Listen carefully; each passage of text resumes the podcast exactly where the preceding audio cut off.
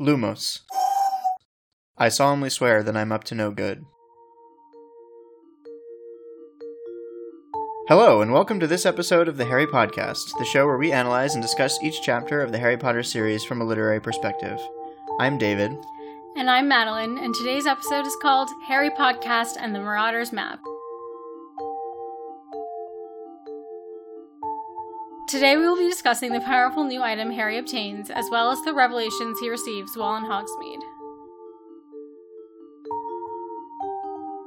So as a reminder, we're coming off of the one of the low points of the book. Um, so now we're sort of on a rising action. So when Harry is recovering in the hospital wing, he has another sort of somber realization. He realizes that the screaming woman that he was hearing when the Dementors came to the Quidditch match was the memory of his mother being murdered by Voldemort.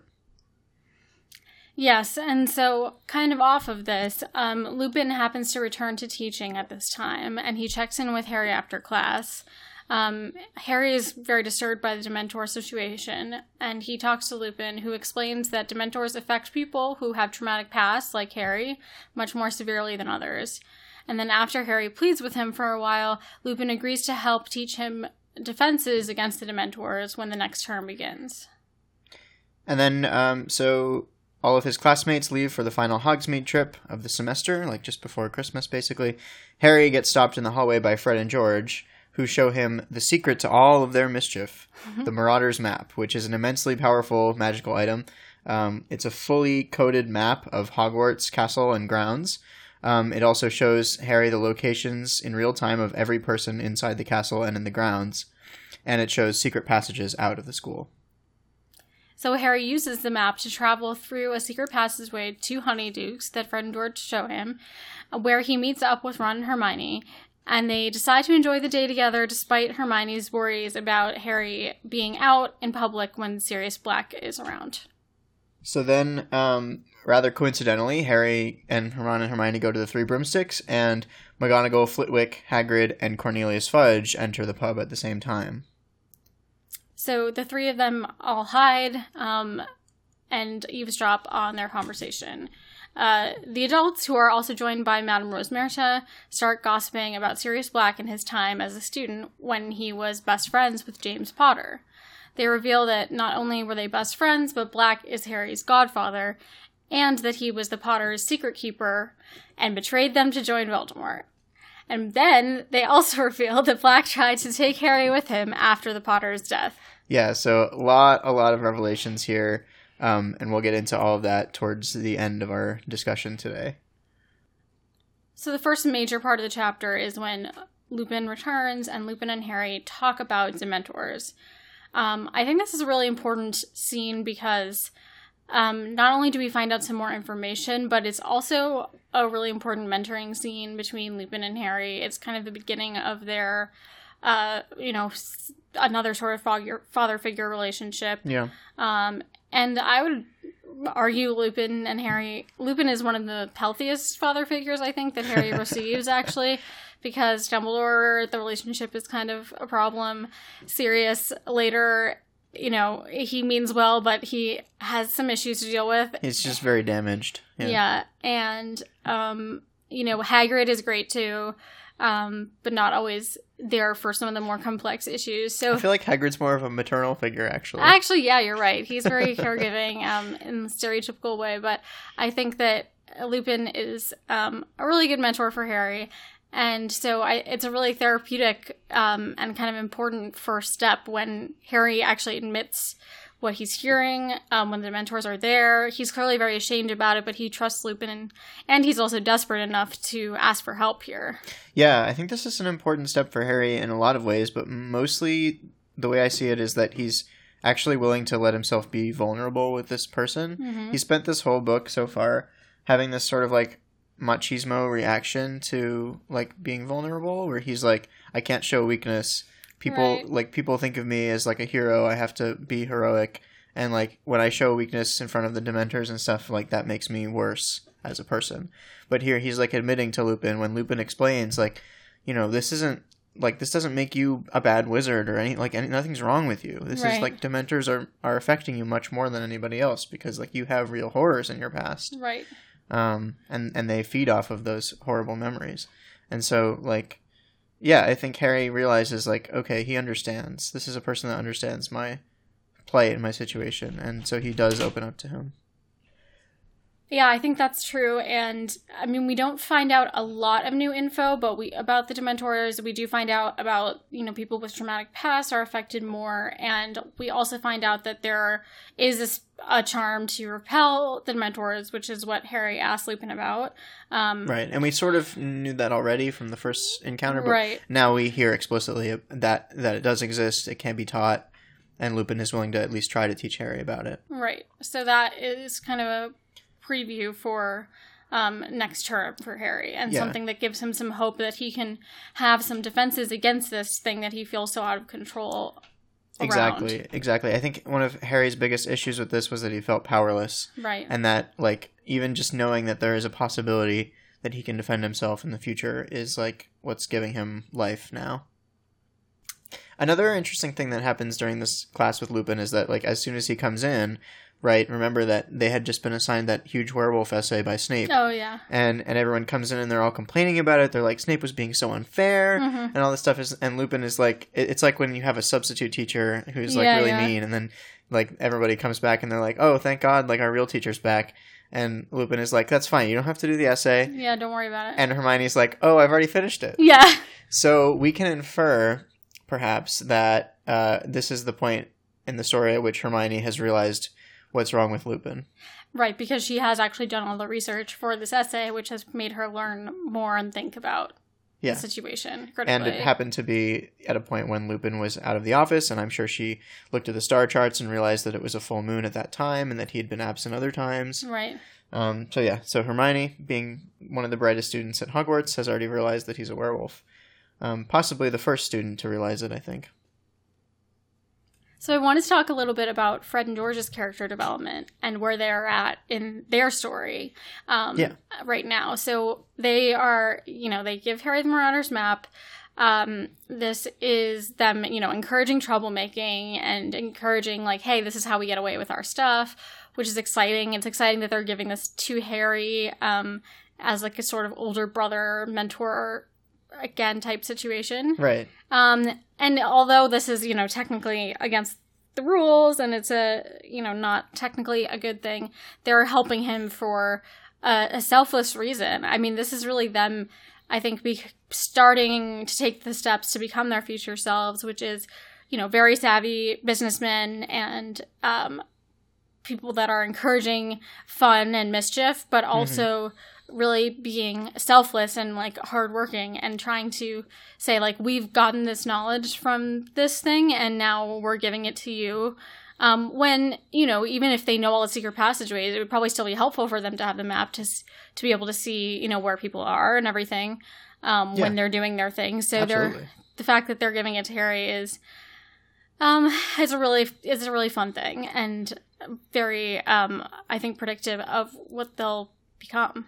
Yeah, I mean, it really reiterates that Fred and George aren't troublemakers just for the sake of it, and they're not troublemakers because they want to, like, get wealthy or because, like, they want to put other people down for no reason. Like, they, they pull pranks on people for very specific reasons. Right. Usually it's Percy, and it's usually because Percy's getting too big a head about something. Right. And they're like, listen, dude, like, it's okay. You're not, like, the Minister of Magic. Right. All right, like, calm down.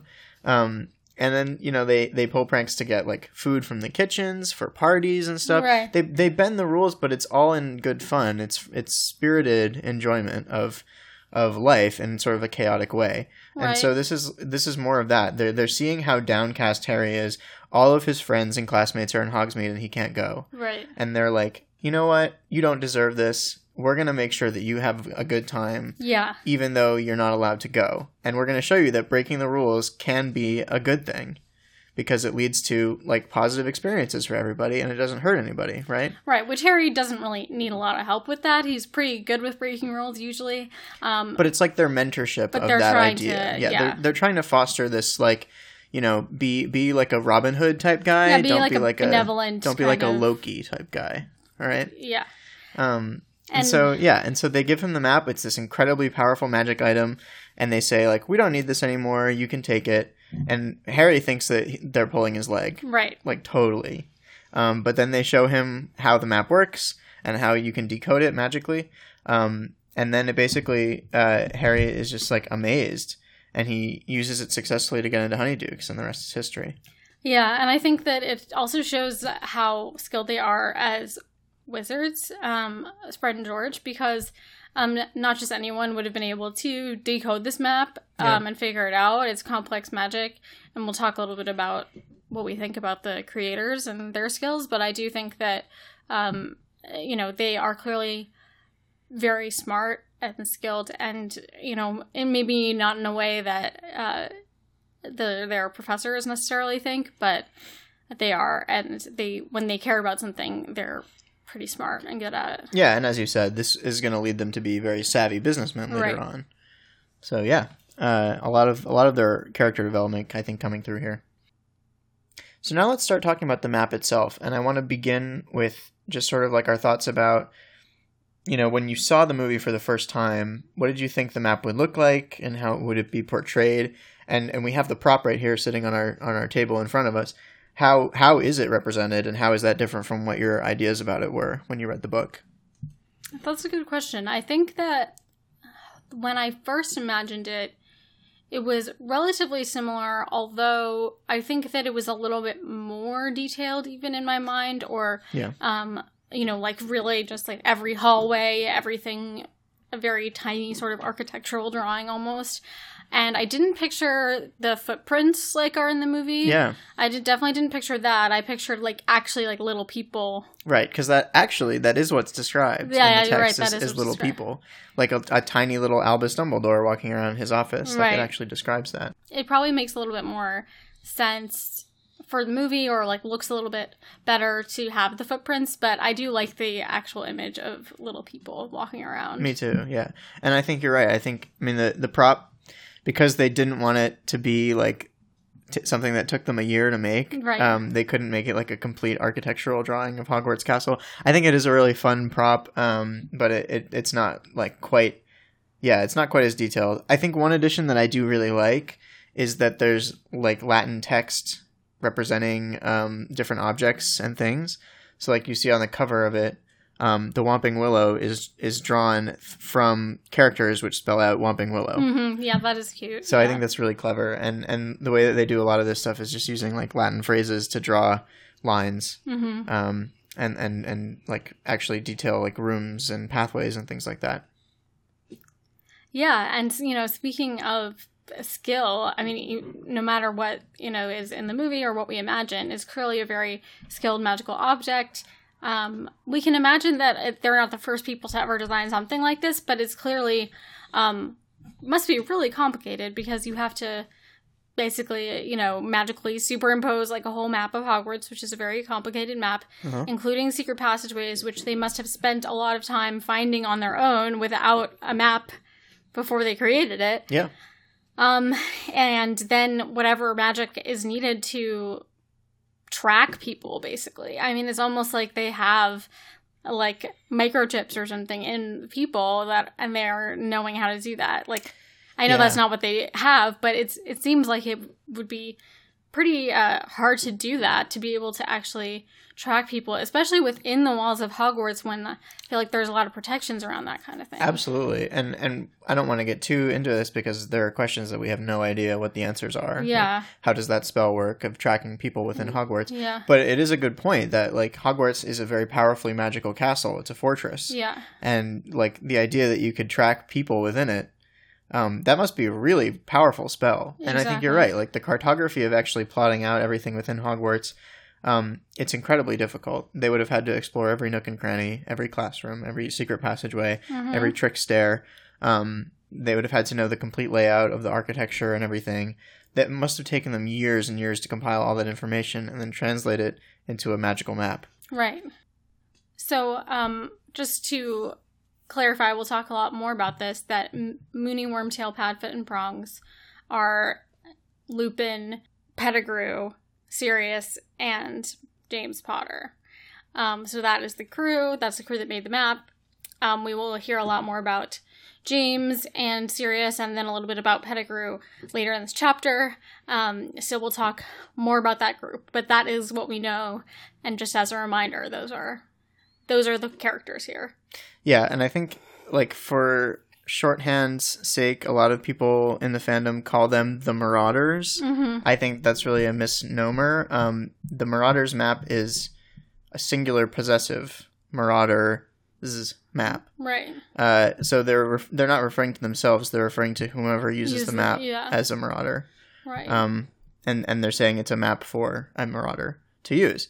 Um, that said, uh, I think it's a useful shorthand. It's It may be inaccurate, but a lot of people use it. So we may use it going forward. Um, I personally don't really like it, so I may not. But um, it, it's a useful shorthand.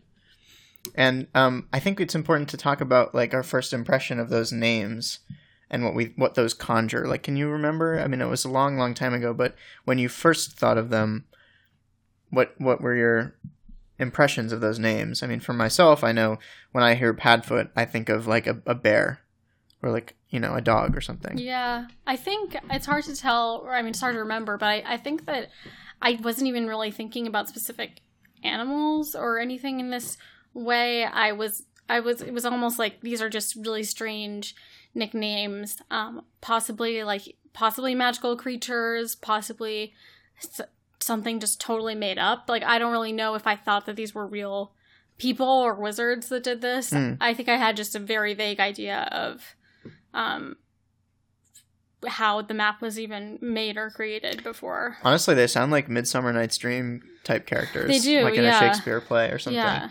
They don't sound like real people. I agree with that. Um, Wormtail, I actually, I want to bring this up because I just thought it was funny. I recently reread um, the children's book Redwall by Brian Jakes, and Wormtail is the name of a rat in that book as well. And oh. I think that predates this book by quite a bit, so maybe she was partially inspired. I know, I think there was also um, a C S Lewis character whose name was Wormtail. I'm not entirely sure, but um, I think there, well, there are certain... Well, it's a pretty good uh, rat. You know, yeah. Makes sense. Wormtail. Yeah. It sounds evil. I mean, you would think if your friend's calling themselves Wormtail, that's not like a great name anyway. No.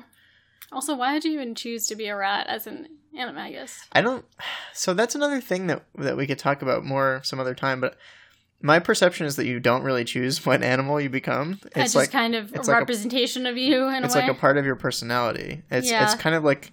I wrote an essay on this a long time ago, but but the idea of animagi as being the same as, like, the the very old concept of, like, a wizard's familiar, mm-hmm, mm-hmm. where it's, like, your personality but in animal form. Right. And they, like, help you with magic and stuff. Like, the idea that Professor McGonagall didn't choose to be a cat. She just, like, is a cat. Yeah. But anyway, it's not – like, for me, I don't think Peter Pettigrew was, like, one day, like, oh, yeah, I want to be a rat. Yeah. I think it's just that his personality is rat-like. Yeah, it's true. It's true. And the the other ones all kind of make sense. Um, but, uh, yeah, so it's a very mystical... It's one of the most kind of, like, magic-y objects, obviously, but yeah. especially with the words um, or, you know, the names, it feels very um, magical in a kind of fun, exciting way that we don't always see in this book, especially yeah. this kind of dark times book. So I think that this is really, I mean, it's a great chapter in a lot of ways, but I like that we get this kind of excitement, magical, fun adventure time for Harry before the darker things that we hear later in the chapter. Yeah. And before we do get into that, I do want to say, like, this moment of Fred and George giving him this object and then his adventure, like, on the way to Honeydukes and meeting up with Ron and Hermione, it is so much fun. It is so much and fun. And it, it really, like, this chapter is one of my absolute favorites, not just because of the revelation that we hear later on, which is really interesting, but also because the, the Marauder's Map is such a fun object. And it's so cool that he just gets to, like, show up there and they get to see him and yeah. be surprised. Uh, it I is really fun. It's one of the more, like, captivating moments of this book for a lot of especially younger readers to imagine, like, it, you know, it's part of this fantasy, mm-hmm. right? We've talked on the podcast before about how Harry Potter is like a wonderment fantasy. Like, you, you place yourself in this magical world where anything's possible. This is one of those things that, that really feels like that, that's tangible. Right. You know, you, you're a kid and you, you imagine that you have this map where you know where everybody is. Right. And you know all the secret passages. And it's like the whole world is open for you and there's all this opportunity yeah, yeah. for exploration and excitement and adventure. It's wonderful. And I, I really love that. Um, It's unfortunate that later on the map will become such a an overpowered magical object that Rowling will have to go to great lengths to make it neutered, mm-hmm. um, t- because otherwise it would give the story away, for example, in Goblet of Fire. Right. Um, and even in this book, honestly. Um, but, you know, it, it's such a fun object. It and is. It really is a, a, an absolute treasure that it's in this book. And one last thing about the map itself that I was wondering was, um, so, you know, Fred and George briefly say that they stole it from Filch's desk of, you know, confiscated items, mm-hmm. um, which Harry knows about, or he knows about secret things in Filch's desk because he's experienced that before. Um, but I'm wondering, when do we think that Filch confiscated this map? Do we think that that was from the original crew, or have huh. others used it since then? You know, what was the... And I, you know, I think it's a little bit uh, of a mystery, because you would think that something sort of symbolic must have been done in a way with the original group, um, that they wouldn't have just, you know, left it somewhere. They would have either bequeathed it to someone mm-hmm. like Fred and George are doing, younger than them, or they would have hidden it somewhere specific to be revealed. You know, they would have done something about that. So we don't really ever get an answer about that. But I yeah. wonder what your thoughts are on, you know, if other people have continued to use it over the past, you know, twenty years or so, or if it's just been, um, it, it was confiscated from, uh, you know, James or something, and Filch has had it in his desk for that long. I don't think uh, I don't think James at all would have been captured by Filch. I think they're too smart for that. Yeah. Um, I'm sure they've been caught before, but I, I don't think they would have ever let the map fall into his hands. I think it would have been, uh, like you said, someone they bequeathed it to, or yeah. someone, like they left it in a secret passage for someone to find or something like that. Um, but even that, I don't think they would do. I think that it would be the kind of thing where they would pass it down to the next generation. Which is interesting in that case, that that's not like... part of the story even later. We don't, or this isn't like someone that we know, but I guess, you know, yeah, it's not, I mean, it, it's almost, it, it almost doesn't seem to really matter that much to Lupin, Peter, Sirius. I mean, we never talked to James about it, but mm-hmm. it almost doesn't really seem to matter to them. They're just like, oh yeah, that's a really cool map that we like made once. They don't seem to understand the significance or the enormity of it. No, I think. Because they were, I mean, they were using it for important things. They were using it to help Lupin, but they were also just, you know, using it for fun. So they probably, mm-hmm. yeah, don't really care, as long as it is a student that has, you know, good intentions using it. So now getting into the meat of the chapter, which is the Three Broomsticks scene, um, where the trio is eavesdropping. Um, and I just wanted to quickly point out that this is another eavesdropping scene to forward the plot, which um, happens, has happened many times before and will happen many times in the future in this series. Yep. But specifically in this book has already happened a few times. Um, it's happened at when Harry eavesdropped on the Weasleys talking, when he eavesdropped in the Great Hall on Snape and Dumbledore talking. Um, at... Those are at least two times where it's happened before, and to forward the plot. So I think, and this is a huge, a huge and very uh, clearly explained conversation that I think is interesting. Um, it's, it's, it, yeah. Um, I think we can compare it to the first chapter of the series, you know, the Dumbledore McGonagall mm-hmm. conversation. Yeah. Um, which isn't, like, no one's even eavesdropping on that. It's just, like, for the benefit of the reader, right, purely. Right. So at least this is slightly better than that, but it's also not really a conversation that logically needs to happen, and no. it's entirely coincidental that yeah. Harry just happens to be there at that exact moment. Well, and we'll talk in a second about more about Hagrid and Rosmerta being included, but I think that um, Rosmerta is basically there to be the person to... Yeah. Not know stuff. So that they talk about it. Um, but it also seems, you know, not realistic that they would be telling her all this stuff, or that they would be talking about this stuff in public in the Three Broomsticks, especially if they're worried about Sirius and, like, you know, who might be helping him, all this stuff. Yeah. It doesn't seem very realistic ultimately, although I do like kind of seeing teachers off duty um, in this way. Yeah, it's a fun scene. I think if it weren't so important to the story and we weren't, like, examining it so closely, we would think, like, this is kind this of is fun. fun. Yeah, to right? Just... But the fact that it is so serious, I mean, like, Cornelius Fudge being there. Right. Um, you know, it does... It, it, it's frustrating because as a reader, you want the way that you get your information to feel organic. Right. Um, you want it to feel realistic, and you don't want to feel like the story is being pushed along rather than it's just happening naturally, right? Yeah. But in this case, you know, I, I think what's probably likely is that Rowling couldn't figure out another way to get Harry to learn about, like, his parents' deaths and Black's role in it. Right.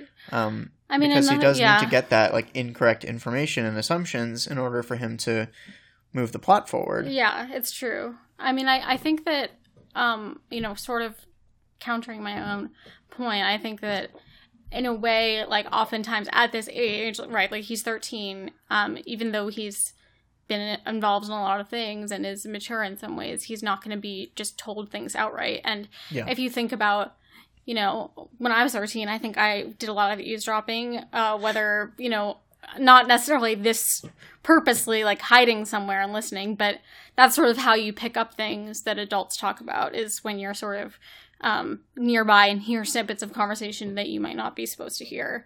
And I do think that that's, you know, kind of developmentally appropriate for their Yeah, certainly. I think the, the other thing that we should point out is, like, they don't want to be there listening. They're not trying to right. eavesdrop. They just had to hide. They had to hide moment. so that they didn't get caught. Right. And it just so happened that they were at the next booth. Yeah. So it, it's... It's just the Again, it's the coincidental yeah. thing. Like, And if know. Harry and Ron... I mean, if Hermione and Ron had been there, you know, alone like they were supposed to be without Harry, they would have just left. They would have just left. Yeah. Um, but they have to hide. So anyway, it's, it's, uh, it's a very, you know, obviously prescribed scene where they got everything together in this particular way to have it happen. But, um, it works, and it is fun to hear them all talking in a group like this. Yeah. And I think it's less distracting when you're reading the story for the first time because you're so enraptured by what they're saying. Right. It's so revelatory. Um, But yeah, on, on reread, it's more noticeable that this is kind of, I'm not going to call it lazy writing because that's not accurate, but it, it's not the best way of conveying information to a character. Mm-hmm. It's a little bit coincidental and, and it doesn't feel organic. Right. And so I wanted to talk about this group, particular group of adults, um, and how they kind of came to be together in theory. Um, so we have McGonagall, Hagrid, Fudge, and Flitwick. So, you know, McGonagall and Flitwick, I guess, makes sense. They're probably just, you know, they have the afternoon off. It's the towards the end of term, and all the students are also at Hogsmeade. They're like, let's go to the Three Broomsticks. They're colleagues. Um, Hagrid, I is a little bit surprising as an addition. I wouldn't necessarily think that they would invite him, socialize with him in particular. Not that they are. You know, I don't think that people are outwardly, like, discriminating against Hagrid, but I do think that um, it it is an it must be an interesting kind of uh, vibe with Hagrid as a new professor um, when probably people have opinions about it. Um, I love the idea that Flitwick and Hagrid are friends because, like, Flitwick is so, so tiny, like, he's a little person, and, yeah. like, he's ostracized for that. And that Hagrid is, like, this enormous person and that he's ostracized for that. Yeah. I love the idea that they're, like, friends, friends because of that idea. It's true. I mean, uh, yeah, another way to think of it is just, like, McGonagall and Flitwick do seem like two of the most, like, you collegial. know. Yeah, nice, uh, kind, yeah, collegial uh, professors, even if they're, like, kind of stern teachers. So mm-hmm. I think that... Um, They Sprout, probably, too, but I, I can't really imagine Sprout going to the Three Broomsticks. Yeah, she doesn't have time for she that spends, shit. Yeah. She just hangs out in the herbology greenhouses. Right. Um, so I, I guess I could see them maybe saying, like, inviting him along, or um, he happens to be at lunch or something with them. Mm-hmm. Um, and then Fudge, I guess, does Fudge explain why he's there? Is he there for the investigation? I believe it's mentioned. I don't remember. I think yeah. he, I think he's... meeting with the Dementors to ask how it's going and to yeah. supervise various things. Yeah. But, yeah. So it's possible that he had been, or maybe they had all been having a meeting with the professors prior or something where Possibly, they had yeah. all been talking. But, you know, Dumbledore isn't there, which is, again, makes sense. I couldn't really imagine him going to Three Broomsticks. But I mean, he does say that he goes there occasionally. Yeah, he does. But I think I think it's more of like, he's probably annoyed with Fudge right now. Right. That's and true. And he's like, I don't want to, like, if you're going to go off and socialize, I don't want to join you. That's true. So he, we talk about how, or they talk about how Dumbledore is mad at Fudge because Fudge is insisting on the Dementors. Um, and it seems like the teachers, for the most part, are are on his side, mm-hmm. with that, on Fudge's side, I mean. Right. I mean, they, they don't they probably don't like the Dementors, but they probably agree with him that it's necessary, whereas Dumbledore doesn't think that it's necessary or Should even like happening. a good idea. Right. Um, okay, so we can we can kind of come up with some theory about how they could all be together. And then, as we mentioned a little bit, you know, Rosmerta um, is mostly there as a plot device to be the person that doesn't know all these details um, and is kind of asking for the gossip about Sirius, and then they get into it. Um But it, it is also kind of nice to think, like, oh, they all know her. You know, they've been there for years, and that she is clearly, like, a staple in Hogsmeade, and that they may genuinely be friends. Yeah. Um, which seems like they are, and she joins them. I also want to talk a little bit about Hagrid's kind of anger and his involvement in this um, in this conversation. We're going to get to what the actual revelations are. Um, but what did you think about Hagrid's character and... Um, especially the anger that he comes up with in this moment? I think Hagrid is one of those people for whom loyalty and friendship are, like, the most important yeah. traits, right? It mean, like, his loyalty to Dumbledore is a defining characteristic, and and he expects that level of loyalty and dedication out of every person. Mm-hmm. So when, like, you know, the worst betrayal happens that we've seen in the series thus far, really it is. You know, someone's best friend whose life was entrusted to him apparently turns on him and, and betrays him to right. the Dark Lord. To Hagrid, I think that is, like, the most grievous sin. Right. I think he would agree, like, for example, um, in Dante's Inferno, the deepest level of hell is reserved for betrayers, the mm-hmm. greatest betrayers. Um, I think Hagrid would agree that that's where they belong. Right. Right? But um, to, to, that's why he gets so angry, is because...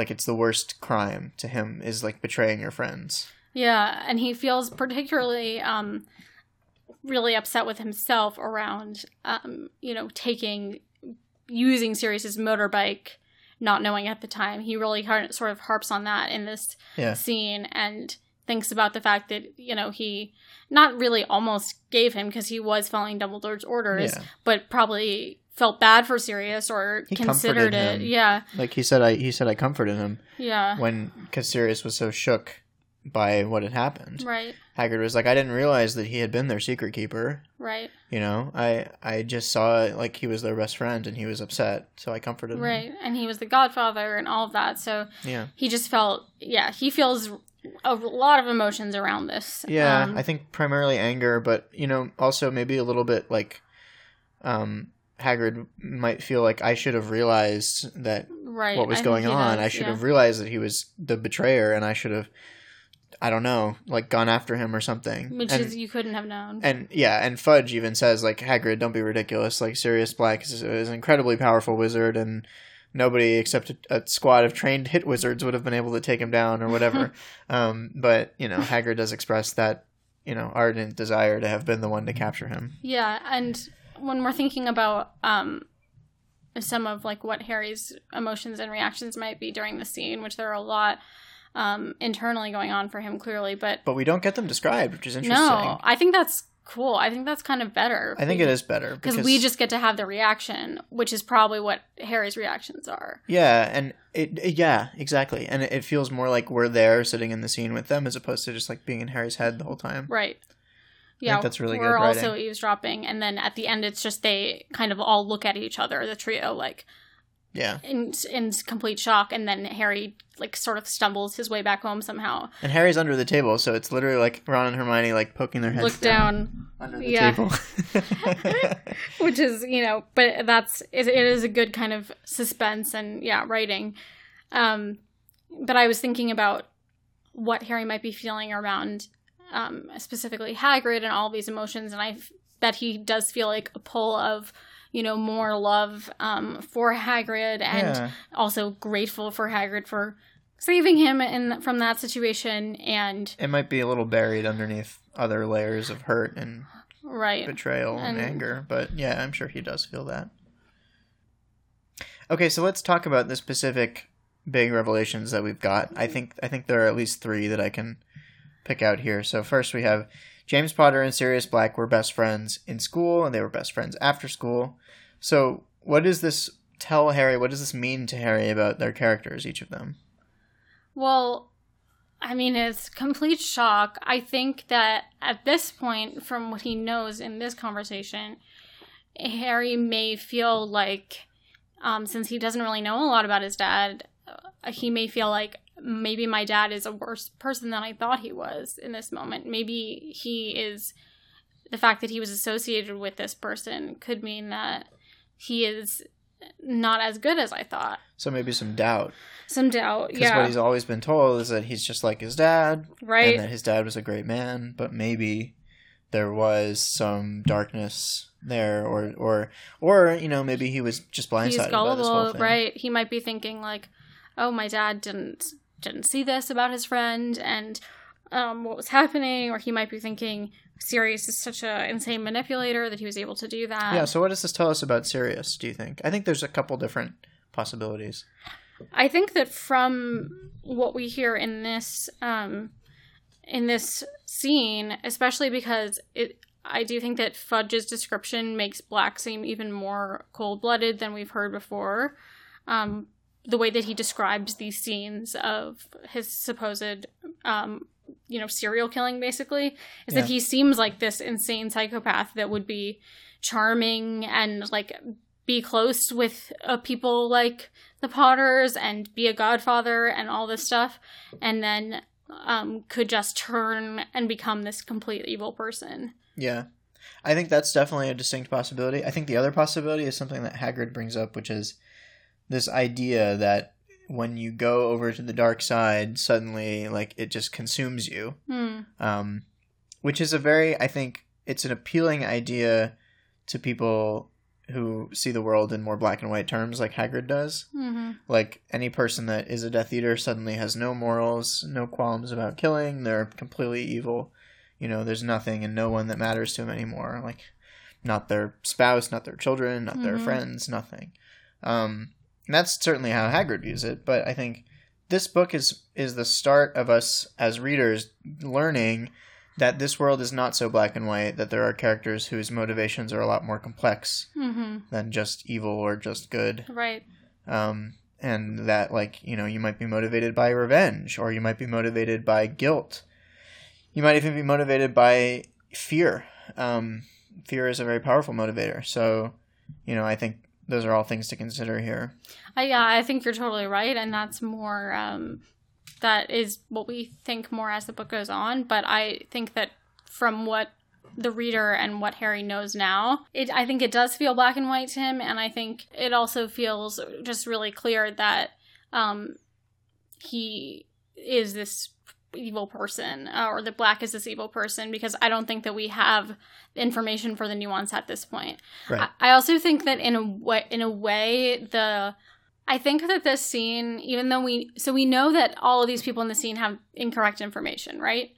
Right. Um, but we also know that these are new revelations for Harry, and I think that in this way, um, this scene actually becomes a really good red herring, um, because even though what we're hearing is not nuanced, um, it's still a huge turn from what we've already known in the book. So it could be, like, and it's, we're pretty far into the book now. So in theory, like, this could be the, the main twist. Mm-hmm. You know what I mean? Yeah. Like, it makes a lot of sense. And then there, the rest of it could be about finding Sirius and all the stuff that comes with it. So yeah. I think that that's what makes the scene really good too in the context of the whole book, because um, this is a big enough twist that it feels like this could be it. Mm-hmm. And we know everything. And the fact that there are more twists and more twists um, by the end of this book um, is really sophisticated, especially for, you know, uh, this series and what we've read so far. Well, yeah, but I, I think this is more akin to the troll in the dungeon scene as opposed to, like, the "it was Quirrell" line at the beginning of A Man with Two Faces. Oh, yeah. You know, like, the big twist always comes right at the end. Oh, I know. And I think, like, if we're reading this book, this book is incredible for the number of twists that it has. Um, But if we're reading this and we've read the first two, I think we should expect to see more twists coming. I think we should, but I, I don't know that I would but it's a good point. think that um, it would twist to be like, hey, everything you heard was totally opposite of this. And I think there's another thing to be said here for the idea of confirmation bias, which is essentially just like the first information that you receive on a topic tends to be the one that shapes your opinion on it the most. So this is the first, well, it's not the first information Harry learns about Sirius Black, but certainly all the information that he's heard up to this point is Black's Confirms a criminal, this, Black yeah. is a killer, Black's out after you, mm-hmm. and now it's like Black was the great betrayer of your father and he's the reason why they're dead.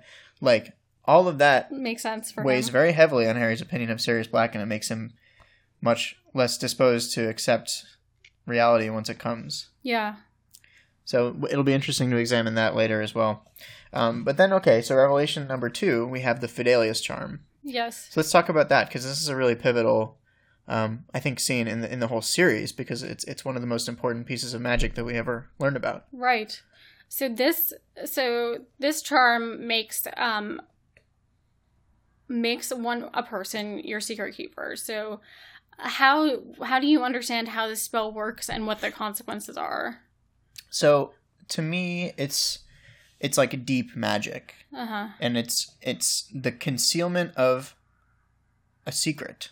It doesn't. It, it seems like it doesn't really matter what that secret is, although every time we see it used, it's for the location of your house, right? Um, inside a single living person, and basically, it's like a pact between all the people that are involved. Um, the secret keeper uh, is basically just tasked with holding on to that secret, and if they divulge it to anybody, then the spell is broken. Um, and so it's like this idea that, you know, you can perfectly hide a secret as long as this one person never tells. Okay, so, because I'm genuinely a little confused, so help me understand. So sure. the so you put the secret in this one person, so that means that nobody else... It's not possible for anyone else to share the secret. The only person that could break it is a secret keeper. The only person that can share the secret is the secret keeper. But as we see later with the hiding of Grimmauld Place, Dumbledore shares the location with every person who is in the Order of the Phoenix or is staying at the house. Mm-hmm. Um, any of those people, I don't... Th- I'm not exactly sure how the spell works, but certainly it seems like the power is diluted the more people the secret keeper divulges the secret to. But in theory, you know what I mean? If you and I and one other person were, if I was the secret keeper for you and someone else um, about the location of our house, then um, you, if you thought you, if you tried to tell the secret, like it would not be possible. You, yeah. you wouldn't be able to speak the words, or you wouldn't remember it, or something would happen. I think that's how it works. Okay. And, and in any case, it's like the secret keeper's responsibility. Like, if you wanted to, like, give, it's kind of like handing out keys. It's like you have all of the keys. Okay. If you give a key to somebody else, they can give it to somebody else too. Right. But like, it has to all come from you. You are the source of the keys. Do you know what I mean? Yeah, yeah, yeah. So that's what I think that helps to understand, because it makes the betrayal so much more um, severe, because you're putting all your trust in this one person. You're basically yep. saying, this is the person that has control over my life now, and I trust they will never do anything to break that. The reason why they were actually betrayed is because Pettigrew, does Sirius tell Pettigrew, or does he find out? No. Sirius convinces James to make Pettigrew their secret keeper. He thought it was the perfect bluff. Okay. Because he was like, no one will ever think Pettigrew will be the secret keeper. Right. He's so, like, weak and pathetic. I'm the obvious choice for secret keeper. Dump- Voldemort is sure to go after me instead of him. Right. So, like, I'm willing to sacrifice myself. I'll I'll die. And, like, Pettigrew will be safe and you guys will be safe. Okay. Um, and because he convinced James to do that, they were all betrayed.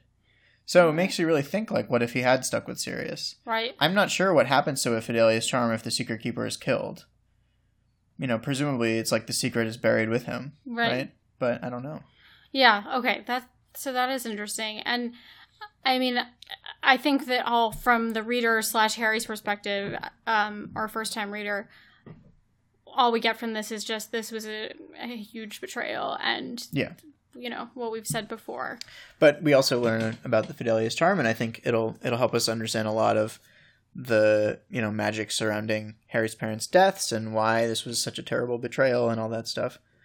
And then the third revelation is that Harry is being deliberately kept in the dark by these people, not just McGonagall and Flitwick and Hagrid and Fudge, who obviously bears no responsibility toward Harry in this matter, but also Dumbledore, who yes. presumably knows all of this stuff as well. Yeah, this is our first... I mean, we've had a lot of hints so far that Dumbledore is not sharing things with Harry and kind of questioning his motives, but this is the first time where, like, all right, this is kind of sketchy that he's... Yeah. What's more, I think Harry doesn't really realize that Dumbledore had been keeping this from him intentionally. Oh, yeah. It's not something that he, like, thinks about overtly. It's just, like, something that I've noticed.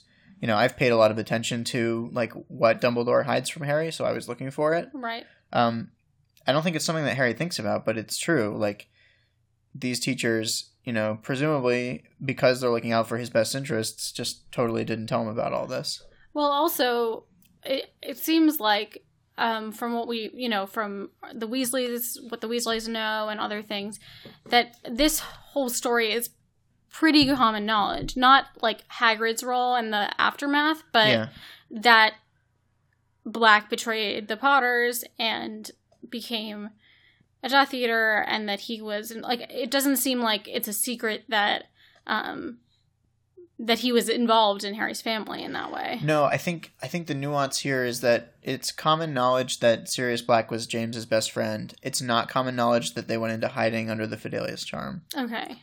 So that's the that's the real kicker here, is the betrayal. But the the best friends thing, I agree.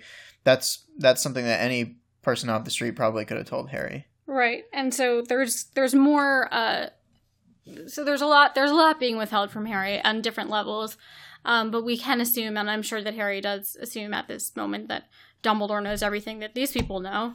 I'm sure, um, if not more. So he knows that basically he's being told to stay away. Um, he also is, I'm sure now, thinking back to Ar- what Arthur said about, you know, no matter what you find out, don't. Go after him. I'm sure he's also thinking about Draco. If it were me, yes. I'd want revenge. Right. Um, you know, and he's like, "This is it's all true. Everybody knows except for me." Right. And I think that this is almost the worst situation that could have happened, because um, Harry is kind of stupid and would go after him. And I don't really blame all those people for not telling him. I think that it, they could have shared some of it in a way that. Um, was giving, letting him in on things without it being, you know, a total free-for-all. But I, I don't know. I think there's also, like, there's a way to work with personalities like Harry's in a way that's non-destructive. Mm-hmm. And I don't mean this in, like, a manipulative, creepy way, but just, like, if you understand who Harry is and what makes him tick, you, you know, you can get in the psychology there and be like, okay, well, he's probably going to find out. Right. So let's try to minimize the damage. Right. Let's impress upon him how important it is that he not go looking for this maniac, because that is the worst possible outcome here. So let's, like, work with him and let's give him the information that he's going to get anyway, because we know that he's a real piece of work on the detective front. Right. And then and then let's work with him to understand, like, revenge is not what we need here. And, like, you will find more peace by just, like, Letting you know, us... working through this on your own and getting, like, counseling, basically. Um, or then you... letting us catch him and get justice that way. Yeah, yeah, but but not have it be, like, a personal vendetta, right. Okay? Like, I think there is a way to go about this. No, that's, you're right. That's non-destructive. It's just that they, no one seems to believe in counseling as a, an effective therapy in this world. Yeah. And I'm not sure why that is. Um, maybe they think that magic has the solution to every problem. But yeah, so those are our three revelations. Um, I think it's also interesting to note here that Peter Pettigrew, one of our, like, minor characters in this drama so far, is portrayed as an innocent who actually was the first person who tried to avenge James Potter, mm-hmm. um, and and was immediately killed by Black, who blew up half the street. Right. Um, yeah, and as you said, Fudge's description makes Black seem even more cold-blooded in that moment, because he just stood there and laughed. Right. Um... And then, so now we wonder, like, where does the where does our trio go from here? They're right. all in stunned silence, but what's their next move? What do they even do with this information? I don't really know. I, I mean, And to be honest, I don't fully remember exactly what they do at this exact moment. Yeah. Um, and um, it seems like, I don't know what you can do really in this situation, because Harry, even though I'm saying like, oh, Harry's stupid and he would go after him, like how, how would Harry even go about that at this point? Yeah. I mean, um, short of, like, standing in the middle of the street and saying, like, I'm here, come find me. Right. Um, it's not a lot you can really do.